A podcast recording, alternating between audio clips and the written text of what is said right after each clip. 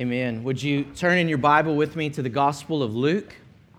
Today we're going to be in Luke chapter 4. We are continuing uh, our second series through the whole Gospel of Luke. This total series is called Jesus, period, and this section of it we're calling the friend of sinners, and that's who Jesus is our friend to sinners like you and me. And so I'm excited to be looking at Luke chapter 4 today. We'll be looking at verses 1 through 13.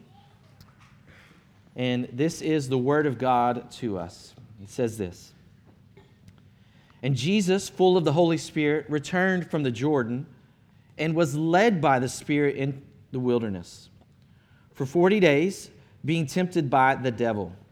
He ate nothing during those days, and when they were ended, he was hungry. The devil said to him, If you are the Son of God, command this stone to become bread. And Jesus answered him, It is written, Man shall not live by bread alone. And the devil took him up and showed him all the kingdoms of the world in a moment of time, and said to him, To you I will give all this authority and their glory, for it has been delivered to me, and I will give it to whom I will. If you then will worship me, it will all be yours. And Jesus answered him, It is written, You shall worship the Lord your God, and him only shall you serve. And he took him to Jerusalem and set him on the pinnacle of the temple and said to him, If you are the Son of God, throw yourself down from here. For it is written, He will command His angels concerning you to guard you. And on their hands they will bear you up, lest you strike your foot against a stone. And Jesus answered him, It is said, You shall not put the Lord your God to the test. And when the devil had ended every temptation, he departed from him until an opportune time. Let's pray together. Father, we thank you for your word today, God. We pray that you would speak to us from this story of Jesus and his temptation. Lord, that you would show us just how strong and how mighty Jesus is. That yes, he was fully human like us, and yes, he felt the full weight of these temptations. Yet he did not give in. He did not sin. He did not rebel against you, God. And so, as we even think about our lives and the ways that we're tempted, God, may we look to Jesus May we cling to him. May we rest in the victory that he purchased for us. And may we find grace and mercy in our faithful high priest as we face temptations too. We pray this in Jesus' name today. Amen. So, George Parker made a fortune tempting people with the Brooklyn Bridge. Parker lived in New York City his whole life and he made lots of money scamming people. He posed as a real estate salesman, and he would convince people to buy the Brooklyn Bridge. He had the paperwork that showed that he owned it. Of course, it was all fake. But he would say to them, Look at all the money you could make owning the Brooklyn Bridge. I mean, just think if you set up a toll booth, think of how many people pass by the Brooklyn Bridge each day. You could make a fortune owning the Brooklyn Bridge. He would tell them, This bridge can do big things for you. And the temptation was strong for many people. Many people fell for his scam and they paid him lots of money to buy the Brooklyn Bridge. It made George Parker rich and it eventually landed him in prison for life. Now, you might be thinking, how could these people be so dumb to buy the Brooklyn Bridge? I mean, who would buy the Brooklyn Bridge from somebody, right? Friends, the reality is that we've all bought a Brooklyn Bridge in one way or another. We've all given into the temptation of believing that money is better than loving God. All of us, in one way or another, have believed that praise of man is better than the praise of God. We've given into the temptation that we believe it's truly happy to, to follow our hearts rather than to follow God. You see, when you're standing on the outside and you look at temptation, it seems silly. Why would anybody give in to that? But on the inside, the temptation is strong. The, and it doesn't matter what, it, what it's for. It could be for greed, or it could be for gossip, it could be for porn, or for pills, it could be for pride or partying, it could be anger or anxiety, it could be rebellion or religion, whatever the temptation is, we all have a problem with temptation. And that problem is that we can't say no. Our hearts are deceitful, and the lure of sin is strong. The desires of the flesh are strong. The desires of the eyes are enticing. The pride of life is calling to us. Yet God, in His goodness, is calling us today to Luke chapter 4 to see someone who is stronger than the temptations that we face. You see, God has brought us to His Word, to the temptation of Jesus. And He's calling us to trust in the one who has the power to say no. You see, this story is not just about three tips to overcome temptation in your life. If it were that easy, we would do it. We don't need tips. What we need is a deliverer, someone who can deliver us from the power of temptation. We don't need strategies to say no to sin. We need a Savior. We need someone who has faced the test and who has passed it on our behalf. We need someone who's never bought a Brooklyn bridge. I mean, just think about Jesus for a minute the author of Hebrews in chapter 2, verse 18 says this about Jesus For because he himself suffered when tempted, he is able to help those who are being tempted. And then later in Hebrews 4, verses 15 and 16, he says, For we do not have a high priest who's unable to sympathize with our weaknesses, but one who in every respect who has been tempted as we are, yet without sin.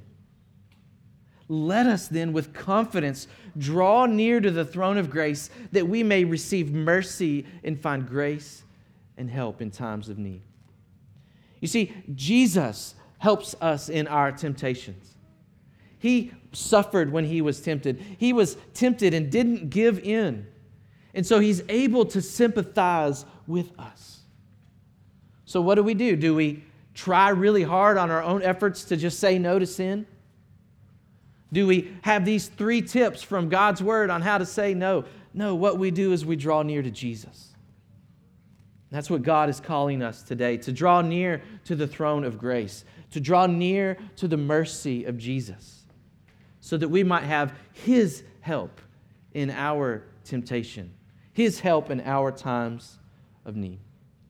So, as we look to the story of Jesus' temptation today, my prayer for us is that we would draw near to Jesus. That we wouldn't look at this story and say, hey, that looks pretty easy for him. Guess we can do it too. No, we would say, we need Jesus to help us in our temptations.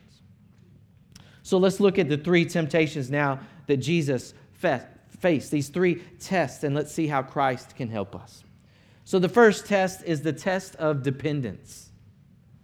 The test of dependence. So Jesus has just been baptized in, in, Luke's gospel and commissioned for ministry. And the first thing that he does is face these three temptations.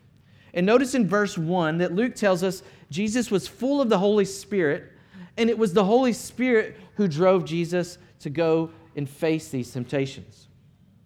Now, the Bible is clear God does not tempt us with sin but God will test us. The Bible is full of these moments of testing. Abraham, remember, was tested with his son there on the mountain, whether or not he would offer him to God. David was tested when he was on his rooftop and saw Bathsheba, bathing. Daniel was tested when he was threatened with the lion's den. This is Jesus' moment of testing, and it's God's design. You see, the devil is tempting him, yes, but God is the one testing Jesus. Notice in verse 1 also that Jesus is in the wilderness being tested for 40 days.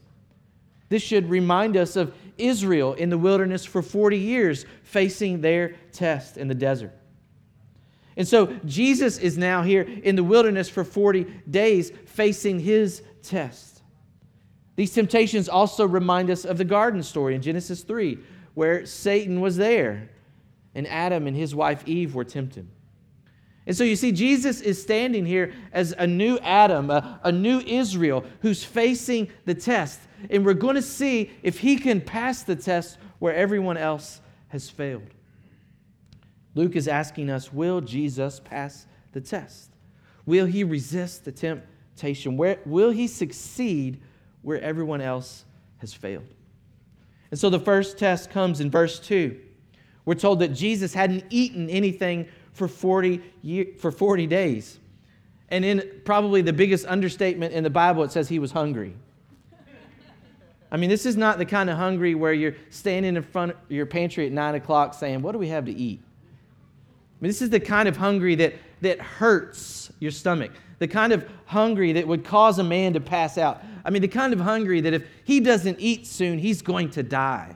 That kind of hungry. And so the devil comes to tempt him with the basic human need food. In verse 3, the devil says, If you're the Son of God, command this stone to become bread. Now, the devil is not challenging whether or not Jesus is the Son of God. Instead, he's challenging does the Father provide for you? Does the Father care for you?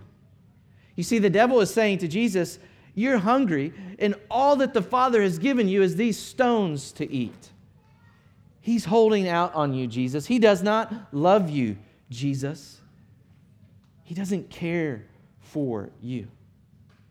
You see, Jesus has the power to turn these stones into bread. Later in Luke 9, we'll see Jesus turn five loaves into enough bread to feed over 5,000 people.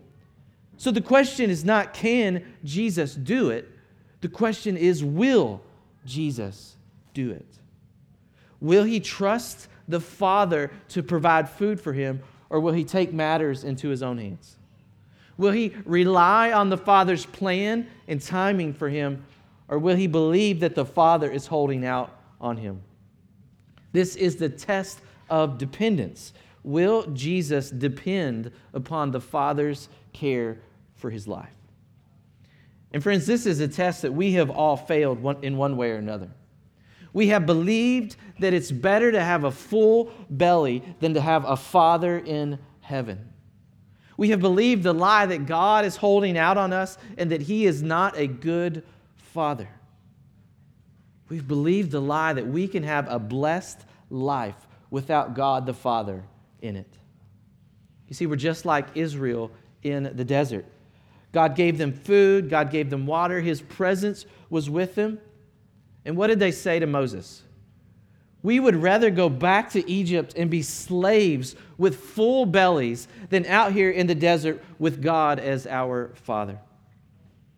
And so we too choose to be slaves to our food or drink or money or whatever it is instead of being dependent upon the Father. We've all failed the test of dependence. We think that we can be self reliant, that we don't need a Father in heaven providing for us. But, friends, Jesus passed the test that we all fail. In verse 4, Jesus answered the devil by quoting Deuteronomy 8, verse 3. He said, It's written, Man shall not live by bread alone. You see, Jesus knows that food is good.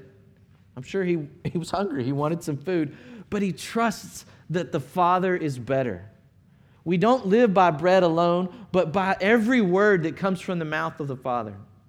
And so Jesus chose to trust the Father even with an empty belly.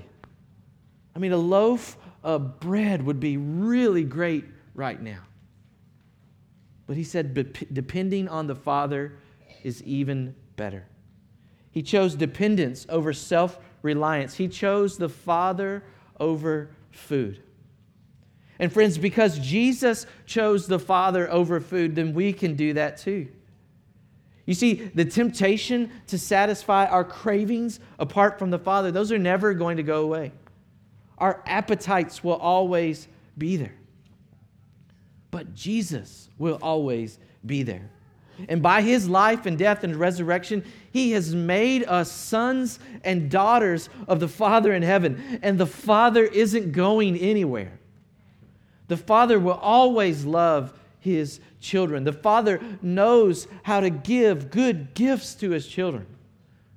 The Father might even discipline us, but it's because he loves us. The Father's care for us will never stop. We might be hungry. We might be hurting. We might be lonely. We might be anxious.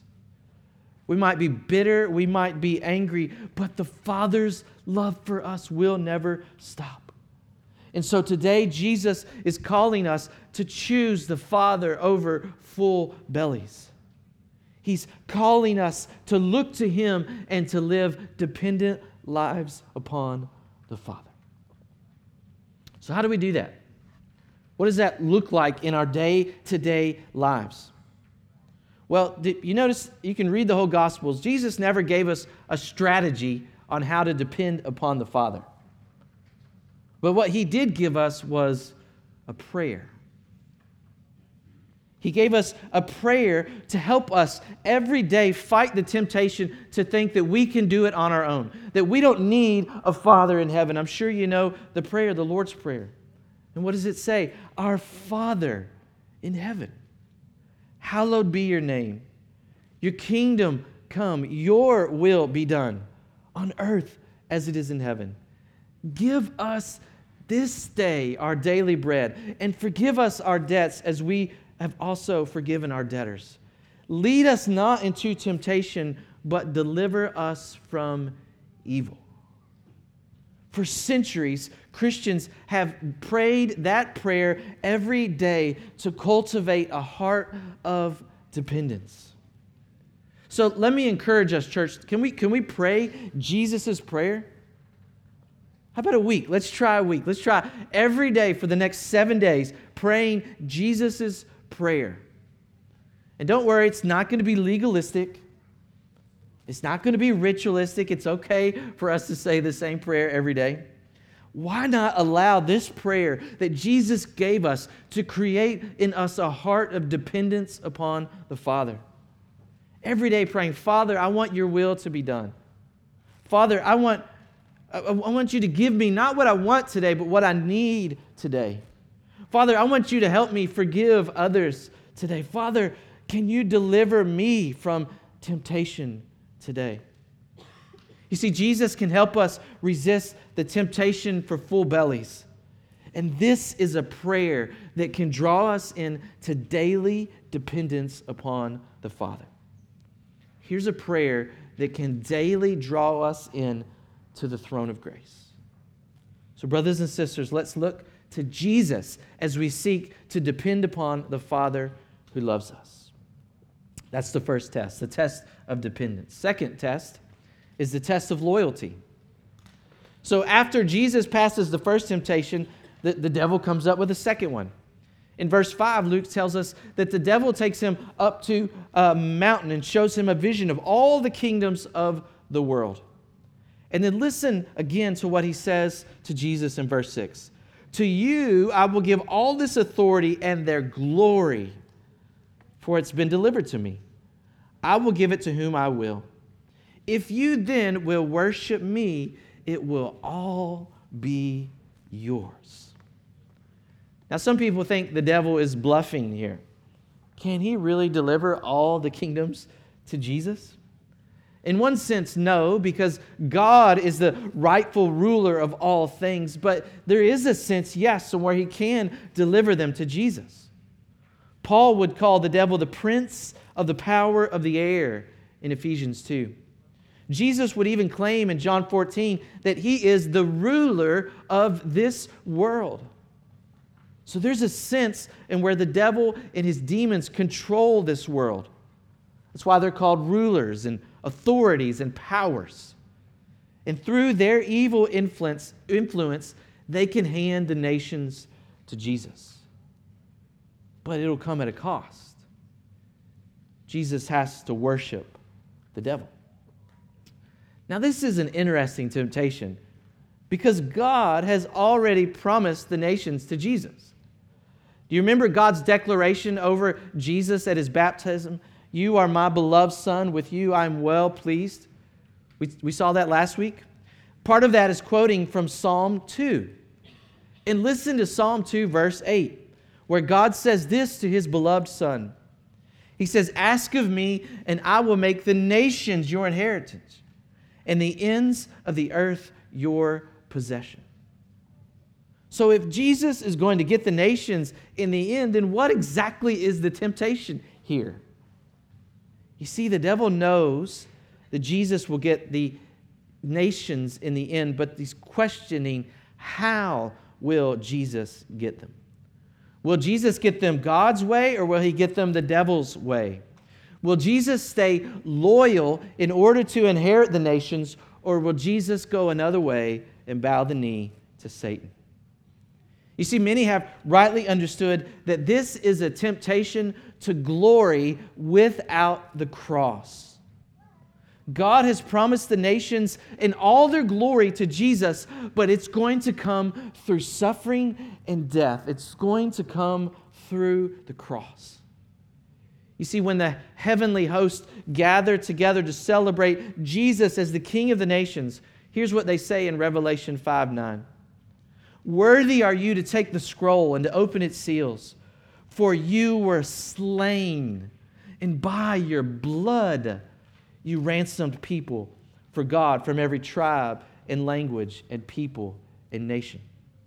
If Jesus is going to stay loyal to the Father, then that means he's going to be slain. It means he's going to suffer and die.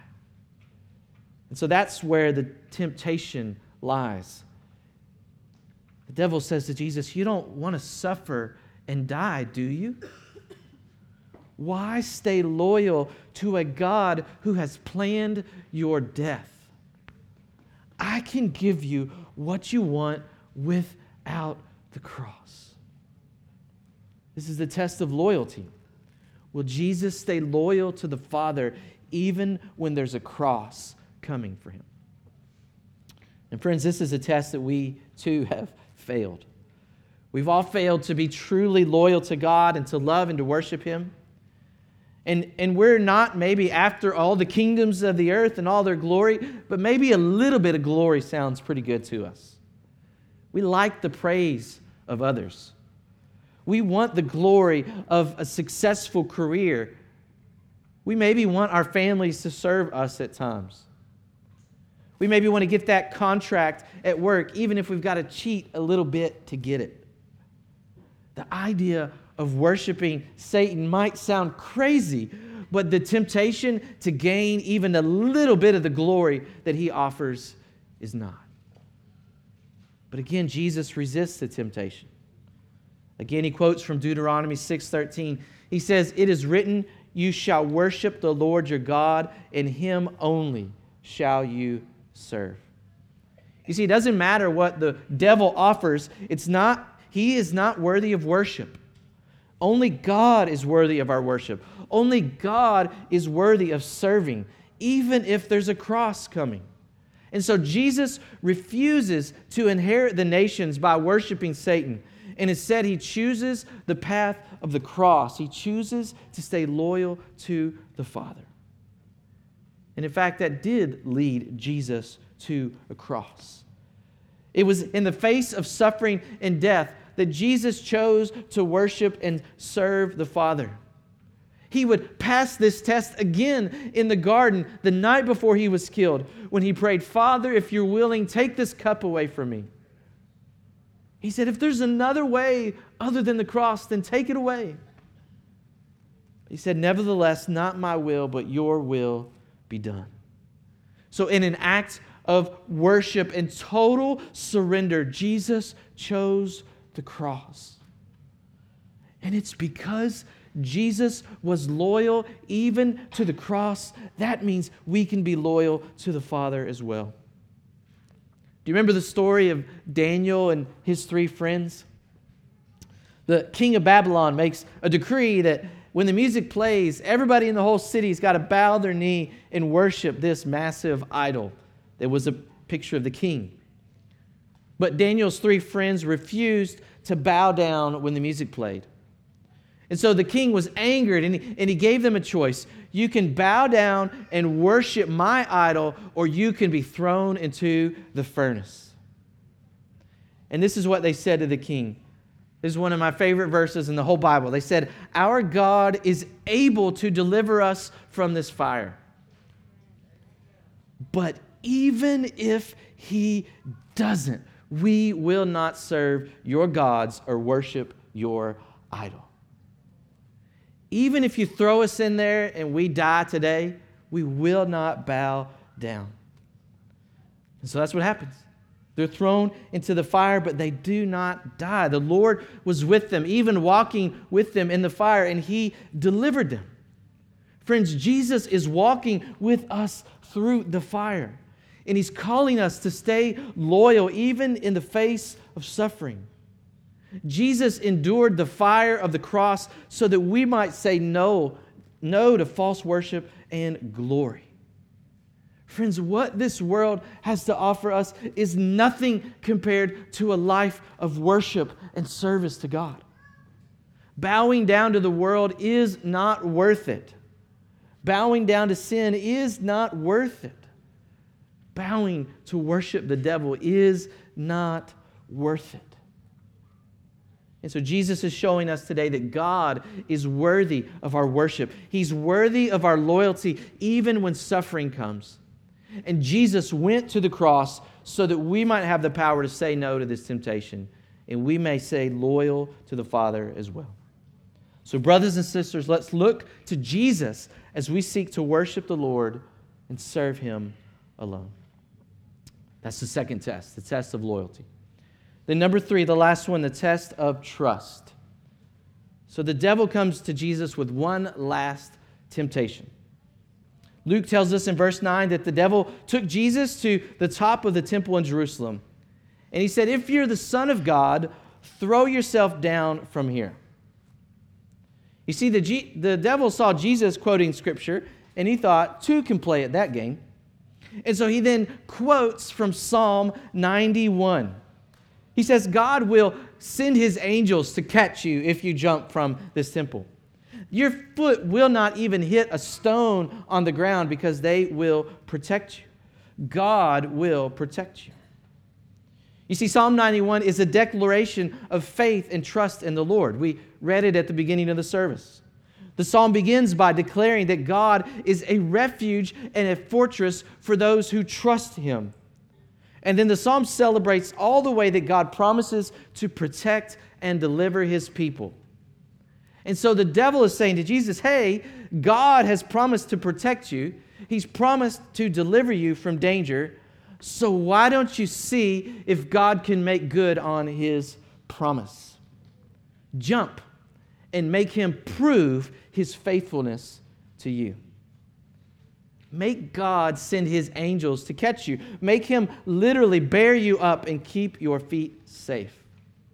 Make God prove to you, Jesus, that he can be trusted. You see, that's the temptation. It's a test of trust. Will Jesus trust the words of Psalm 91, or does he need the Father to prove it to him? Can he trust the Father's love, or does the Father have to prove it? Can he trust that the Father loves him and is well pleased with him, or does he need proof? This is a test of trust.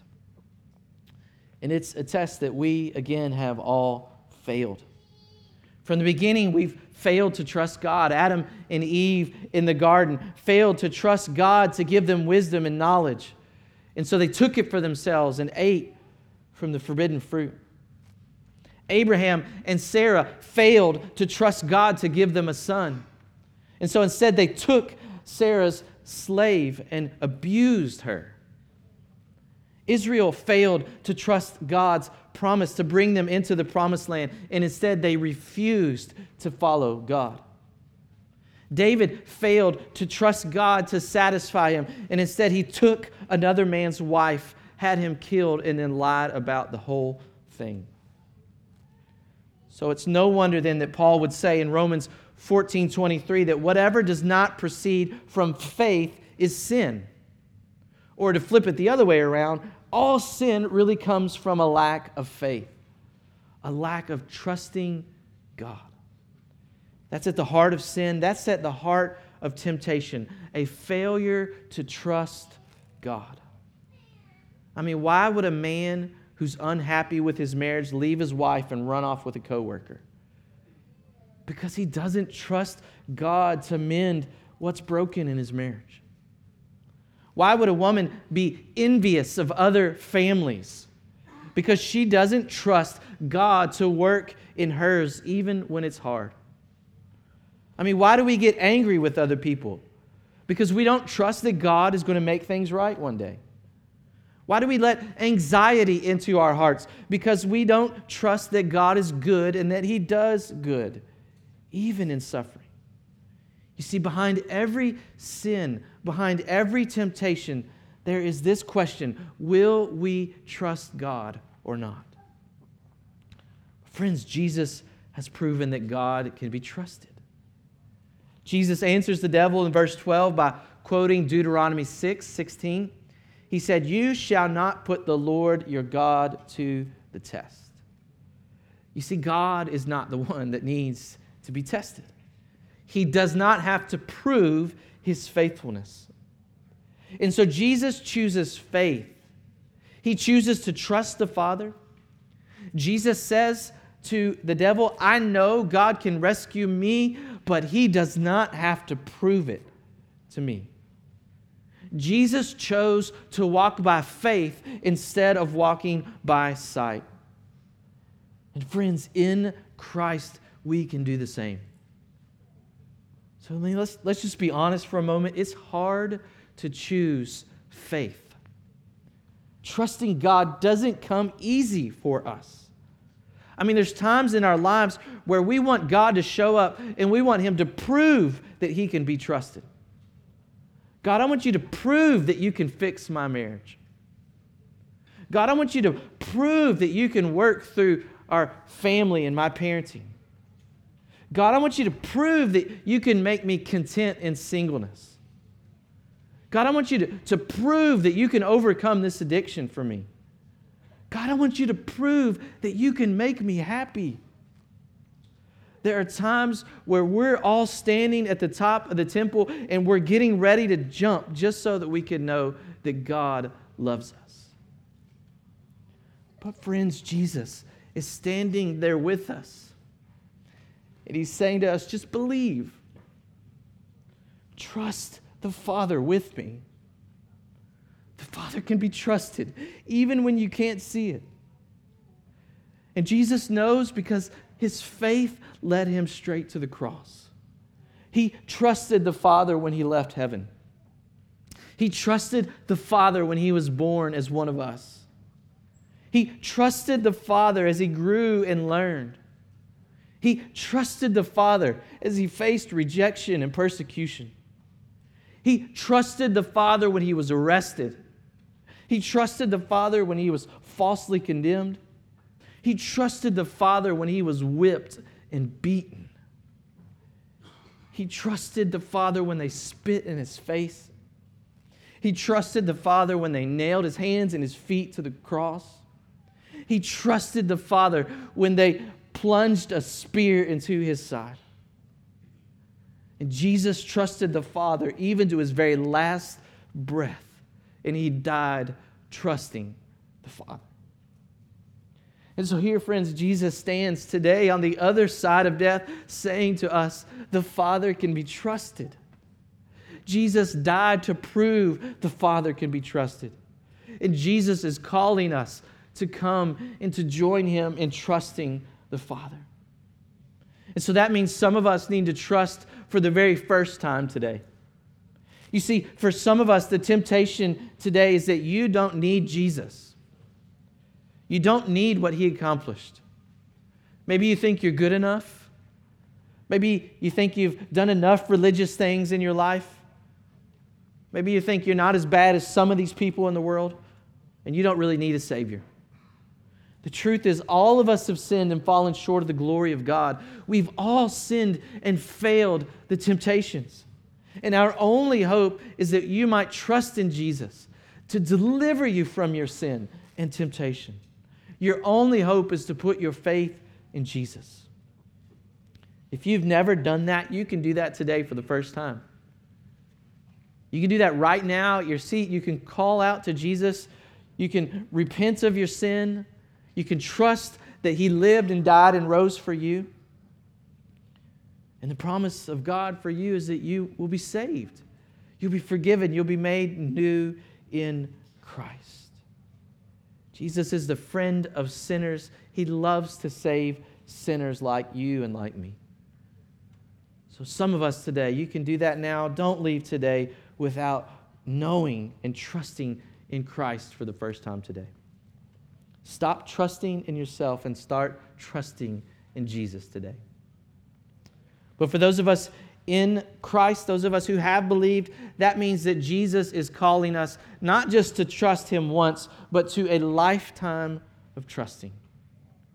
You see, we don't just get we don't just trust once and get saved so we can go to, to heaven jesus is inviting us to a life of faith a life of day by day trusting him. It won't be easy, it won't come naturally to us. It will be a fight some days. But let's end where we began today, church, drawing near to our faithful high priest. Brothers and sisters, we have a faithful high priest who has been tempted in every way that we are tempted. And he said no.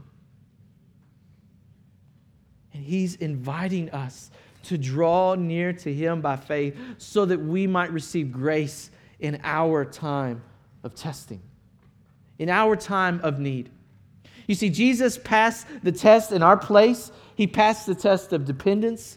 He passed the test of loyalty. He passed the test of trust. And so he's calling us to draw near to him and to trust in him when we face our temptation. And I'll leave you with this final thought. As Pastor Lance has said before, we need to keep trusting the one who keeps us trusting. Let's keep trusting the one who keeps us trusting. Let's keep holding on to the one who's holding on to us. Let's keep resting in the one who said, Come to me and find rest. Let's keep trusting in Jesus as He keeps us trusting. And so let's keep fighting then our temptation by drawing near to the one who said, It's finished. Brothers and sisters, Jesus suffered and died so that we might find help from every temptation. So let's keep trusting the one who keeps us trusting. Let's pray together. Father, we thank you so much for Jesus. God, we thank you that you didn't just give us some tips, some pointers on how to overcome temptation, but you gave us a Savior, someone who might deliver us from evil, someone who might deliver us from our sin, someone who might rescue us from the power of the devil. And so, Lord, we thank you so much that He passed the test when we could not. He lived a full life of dependence upon you when we choose self reliance instead. He chose loyalty when we seek the glory of the things of this world instead. And He chose to trust when we so often lack and fail to have faith. And so, God, we thank you so much for Jesus. God, if there are those here today who have never trusted in Him to be saved, would today be the day of salvation, God? Would you draw them to you so that they might, for the first time, believe in Christ and be saved? God, but for those of us in Jesus who are seeking to live a life of faith, who are fighting for faith, God, may we draw near to our faithful high priest. When we are tempted, may we draw near to Him and say his prayer that he gave to us so that we might be dependent upon you. God, would we draw near to him and, and allow his, his death on the cross to be the, the means by which we say no to the world and we choose yes to worshiping you? And God, would we allow the finished work of Jesus to be all the proof that we need to know that you can be trusted? And so instead of jumping, would you allow us to walk not by sight, but by faith? God, help us to trust in Jesus, the one who keeps us trusting. we pray these things in his name today. Amen.